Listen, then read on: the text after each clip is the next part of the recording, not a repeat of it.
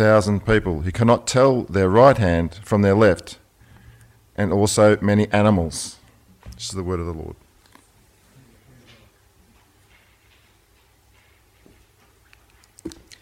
Thanks, Mark. Just uh, keep your finger in that page because we'll come back to it and turn back to uh, Isaiah 45. In the Black Bibles, it's um, page 1133. Does anyone have the other page number?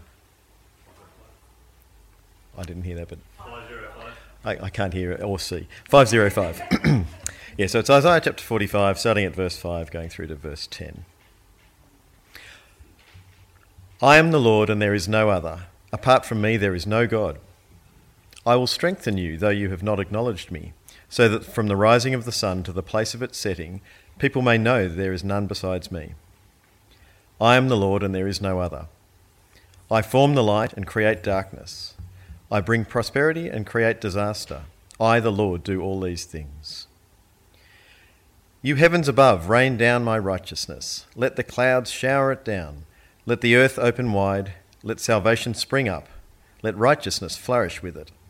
I, the Lord, have created it. Woe to those who quarrel with their Maker, those who are nothing but potsherds among the potsherds on the ground. Does the clay say to the potter, What are you making? Does your work say, The potter has no hands? Woe to the one who says to a father, What have you, forgot, what have you begotten? Or to a mother, What have you brought to birth? This is the word of the Lord.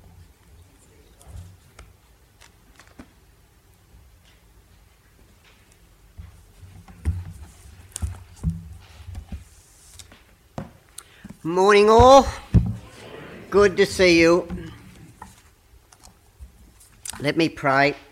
Heavenly Father, as we finish in the book of Jonah, may you speak to each one of us in regards to our various needs, for we ask in Jesus' name. Amen. Over my dead body. Maybe you've only thought it. Some of us probably said it. What causes Jonah to say virtually that. For Jonah had now done as God had commanded. He went to Nineveh and preached the word of God, and the people, along with the king, turned from their evil ways and may have placed their faith in God. Jonah, the rebellious prophet, knows what God is like, but he is still disobedient. His disobedience and his crying out over my dead body comes from him wanting to limit God's activities of hating the Assyrians because they were the enemies of Israel. They conquered them and they would also extract ransom from them. And he also believed that God, the God of the Israelites and the Hebrews, was not to be the God of the Assyrians. And so Jonah is very angry with God. And I guess as followers of God, it's important for us to recognise that God actually lets us be angry with Him. And I'm sure there have been times in your life where you have been angry with God. Maybe He didn't heal somebody. Maybe he hasn't healed you. Maybe you didn't get the job. Maybe there was financial difficulties, whatever it is. You may well be angry with God, have been, or may still be angry with God. For Jonah, like us all, wants his own way. And yet, what we see is that God doesn't give up on Jonah. Jonah is sent to Nineveh, and there he preaches the gospel. And we find that as we, know, we found that the people repented. And so then Jonah wants to see what happens. And so if you look with me in verse 5, we read Jonah had gone out and sat down at a place east of the city, and there he made himself a shelter. sat in its shade, and waited to see what would happen to the city. He builds this shelter, but it's inadequate. And so God does something quite remarkable. For you see, God doesn't say to Jonah, You're angry with me, I'm not going to have anything to do with you anymore. And He doesn't say, You made your own bed in it, you lie in it. Now, in spite of Jonah's relationship with God not being what it ought to be, God continues to provide for him. Remarkable, isn't it? Verse 6 says, And the Lord provided a leafy plant and made it grow up over Jonah to give shade for his head and to ease his discomfort. And Jonah was very happy about the plant. It's the only time Jonah's happy in the whole book. He's a real grump.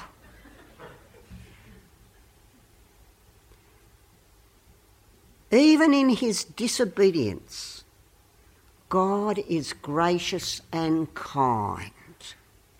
And Jonah knows that, for he had said back in verse 2 I knew that you are a gracious and compassionate God, slow to anger and abounding in love, and a God who relents from sending calamity. So we are reminded here that as followers of the Lord Jesus Christ, God never gives up on us. We might give up on God. We might want to move away from Him for various reasons. But He never gives up. And he shows his compassion by building, by making a plant grow after Jonah's building falls down. Bit like the tin shed in Fiji. Verse 6 says to us Then the Lord provided a leafy plant and made it grow up over Jonah to give him shade for his head, to ease his discomfort. God has continually provided for Jonah. Remember, first of all, he provides a storm, a severe mercy, then a fish, then a plant. And then what happens? In verse 7 But the, at dawn the next day, God provided a worm which chewed the plant so that the plant, so that it withered. Here again we find God's severe mercy. Sometimes that happens in our lives, isn't it? We might be going away from God or just meandering along, and God brings a tough situation upon us, and we turn back to Him and that in His sovereign mercy is good for us. It might be a horrible thing, but God cares so much about our relationship with Him, He may be prepared to do such a thing. And then what takes place? When the sun rose, God provided a scorching east wind, and the sun blazed on Jonah's head so that he grew, grew faint. And he wanted to die again over my dead body. It would be better for me to die than to live. And then comes an interesting thing. But God said to Jonah, Is it right for you to be angry about the plant? God enters into a discussion with Jonah. He asks Jonah a question Is it right for you to be angry about the plant? Now, why does God ask Jonah a question? And you see, God actually does this through the scriptures. Is it for God's good? Think back to Genesis chapter 3. Adam and Eve sin. And what does God what do they do? They they go away. And what does God do? He says to them, Where are you? Now, do you think that the sovereign God of the whole earth, who made all the world, doesn't know where Adam and Eve are? Do you really think that? No, of course not. So, why does God ask the question? Well, he gets an answer, doesn't it? We were afraid and we hid. They speak about their relationship with God and with one another. And when we're asked questions, we often know the answers within ourselves, don't we? What happens in chapter 4 of Genesis? Cain kills Abel. And what does God say? Do you think God missed it? Do you think God was sort of, he blinked and it sort of happened and he didn't see it? He asks the question, What have you done? And it's a good question for us, isn't it, at times? When we sin, what have you done? It's the same question that the sailors put to Jonah. You're running away from this God who made the whole earth, who controls this storm. What have you done? And you see the stubbornness and insensitivity of Jonah because God asks him, Is it right for him to be angry? And, of, and Jonah belligerently says, It is! I'm so angry I wish I was dead. How stupid we are at times. Really?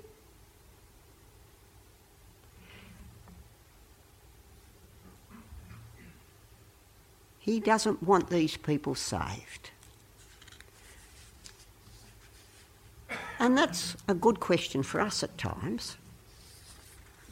For are there people that you don't want to see saved? See, in theory, there might be some. For example, think of the man who killed all those people in New Zealand, the terrorist. Do you really want to see him in heaven? No, we don't really. Emotionally, we don't. But surely God has a right to be compassionate and kind to him.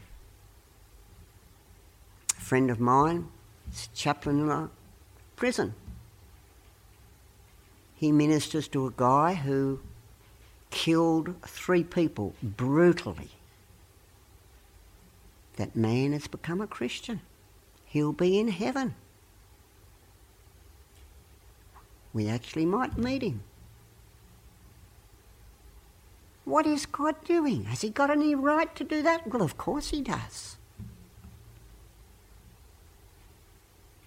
For God is kind and compassionate and loving. And it's His world. And you see, that's one of the things that comes out of this passage. We are reminded of the sovereignty of God. We are his people, and he can do with us what he so chooses. He may have compassion on whoever he chooses. You see, what is, in the end, is the answer that people get when they have a dispute with God. Job has a dispute with God, and in the end, what is he told? Shut up, I'm sovereign. I'll do with my people what I so choose, and I'll do with you what I so choose. In the book of Jonah, Jonah disputes with God, and what does God say? Can I not have compassion on whoever I choose to have compassion? He points out to Jonah at the end of the book, which really doesn't tell us what Jonah says or does. But in the end, God says this in verse 10 and 11. But the Lord said, You have been concerned about this plant, so God works from the lesser to the greater. Though you did not tend it or make it grow, it sprang up overnight and died overnight. And should I not have concern for the great city of Nineveh, in which there are more than 120,000 people who cannot tell their right hand from their left, and also many animals? In other words, these people are spiritually blind. That's what it means to not know your right hand from your left. And that's what happens in the world, isn't it? We've heard from Nick and Hannah about the Hindu in Fiji. He doesn't know what God is like. And we can now pray for that man that the seeds of the gospel that were sown by the team talk team members talking to him, that in some day God will be work in him and he will come to a saving faith and trust in the Lord Jesus. We are reminded in this chapter that we live in God's world and He can do with us as He so chooses. And He can save who He chooses. And we are more fortunate than Jonah because we live the other side of the cross. Jesus is asked, who do people, Jesus asked the question, who do people say that I am? And then he asks another question of the disciples And who do you say I am? And they respond, You are the Christ. And aren't we privileged? We would say the same thing. And God, in His great mercy, His compassion, his graciousness and kindness has opened our eyes to the truths that Jesus is the way of salvation.